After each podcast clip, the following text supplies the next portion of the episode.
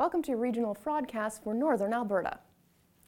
Christine Lawrence joins us now in Edmonton. Thanks for joining us, Chris. My pleasure, Tina. Now, what's going on this week in Edmonton?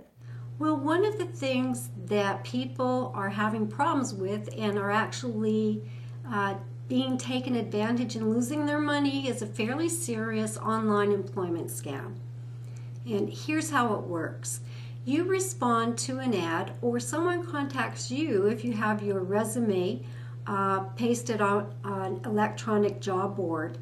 Uh, more and more people are being contacted to say they have a fabulous job.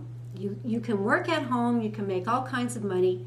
And what the job is, when the final details come to you, is it's a mystery shopping. And what you will do is um, have money wired to your account you're supposed to deposit it.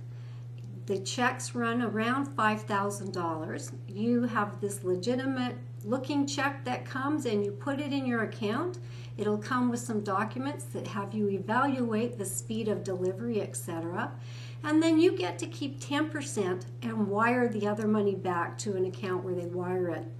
Of course, it turns out that these checks are bogus that not only are you not earning any money, you're on the hook for the entire $5,000 that you've wired back to this particular agency.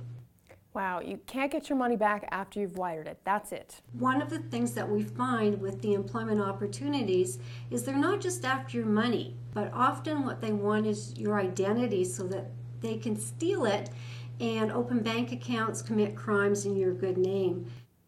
That's awful. So it also becomes a phishing scam then? It does. It does. So some of them are after your money. Uh, well, I guess leg- legitimately, they're all after money at the end of the day, but some of them just want some personal information about you. Perfect. Well, thanks so much for speaking with us, Chris, and we look forward to speaking with you again next week. Great. Thank you, Tina. Make sure you join us next week for another regional broadcast or subscribe to our podcast for regular updates.